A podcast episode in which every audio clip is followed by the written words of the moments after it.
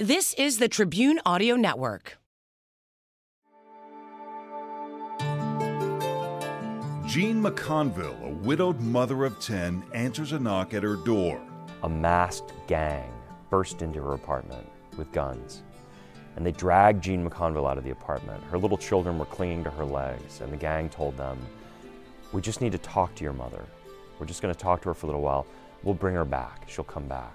She yells to her son, Watch the children until I come back.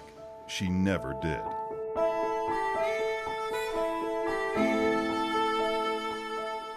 This is the Backstory Podcast. I'm Larry Potash. On this episode, why a mother of 10 was marked for death during Northern Ireland's Troubles, and how decades later, an author says he finally unmasked her killer. Let's get into the backstory.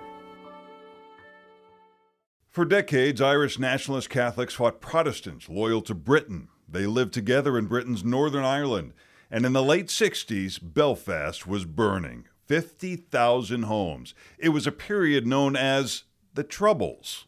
Author Patrick Radden Keefe writes about it in his book, Say Nothing this is uh, a series of events that have really scarred this corner of the world, and people there still live with these scars every day. The past is so alive and so dangerous in the present in Northern Ireland. Martin Luther King's Civil Rights March inspires Catholics in Belfast, like Dolores and Marian Price, who pursue a peaceful plan to unite Ireland.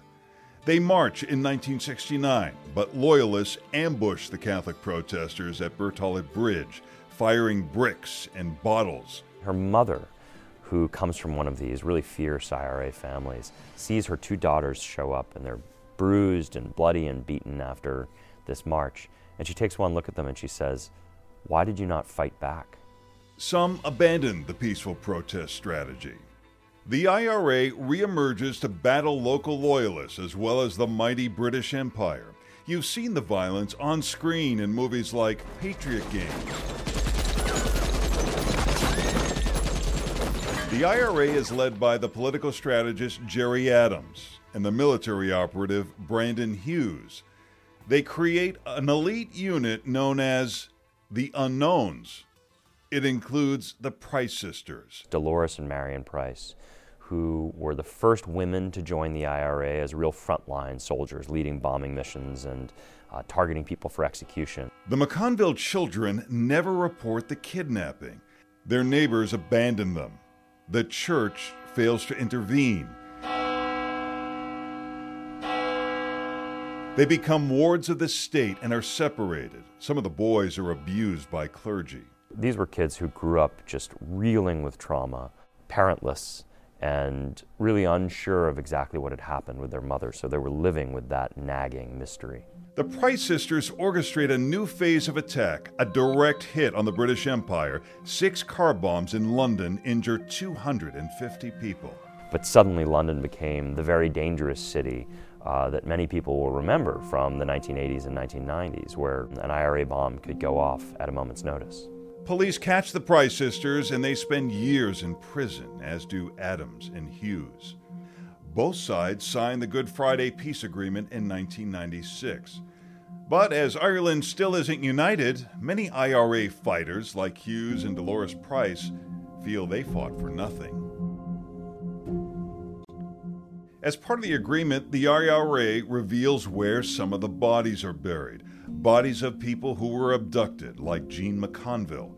The IRA says she was an informant. The children say that's ridiculous. There's really nothing more reviled than what they call the tout, which is an informant, somebody who goes over to the other side. And so smearing Jean McConville with that label meant that a lot of people who should have been helping out, a lot of people who should have stepped in, including the Catholic Church, to say, we have an apartment full of children who've just lost their mother and father. We need to take care of them. Instead, they turn their backs. The McConville children reunite as cranes dig 50 miles south of Belfast on the tip of Cooley Peninsula. But as a quarter century pass, they cannot find the exact location of McConville's body. Four years later, a man walking the beach finds human remains with a single bullet hole in the back of the skull. The children ask an investigator if there's a safety pin on any fabric. There is not. And then he turned the fabric over, and suddenly he saw it. He said, Yes, there's a nappy pin, here it is. And that's when the children knew that their mother had been found. She'd always have it pinned to her clothing. And you think about it, a mother of 10, of course she would, because somebody would always be missing a button or she'd need to do some repair. But the mystery remained who did this to her? And how could this have happened? And will anybody face justice? And the criminal case into the abduction and murder of Jean McConville is still open to this day. But the peace agreement never includes any admission of guilt from the IRA, something to provide closure for families like the McConvilles. In Ireland, say nothing is a rule adhered to by killer and victim alike. Who took my mother away? Why was she killed? Where was she buried? And it took great bravery, I think, to speak up. Keefe's research leads to a secret archive at Boston College. A journalist and ex paramilitary members do interviews on both sides of the conflict, including Dolores Price and Brendan Hughes, on the condition that tapes wouldn't be released until after their death.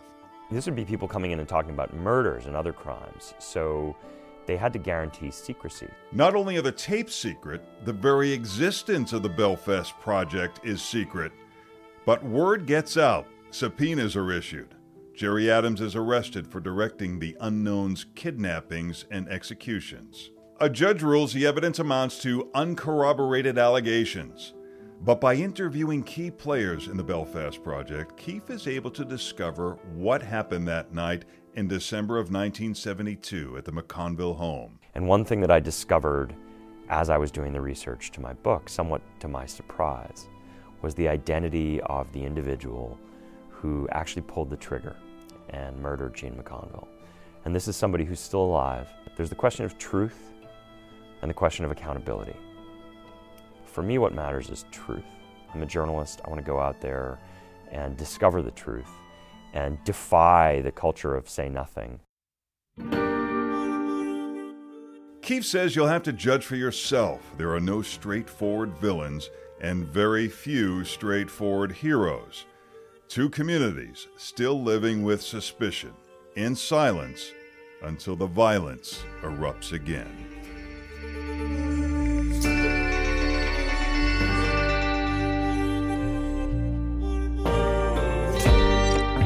Thanks for listening to Backstory. If you liked what you heard, please take a minute to subscribe to our podcast or leave a review.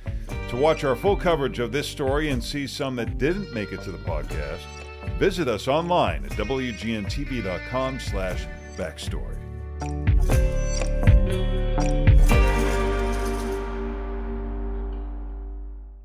This has been a production of the Tribune Audio Network.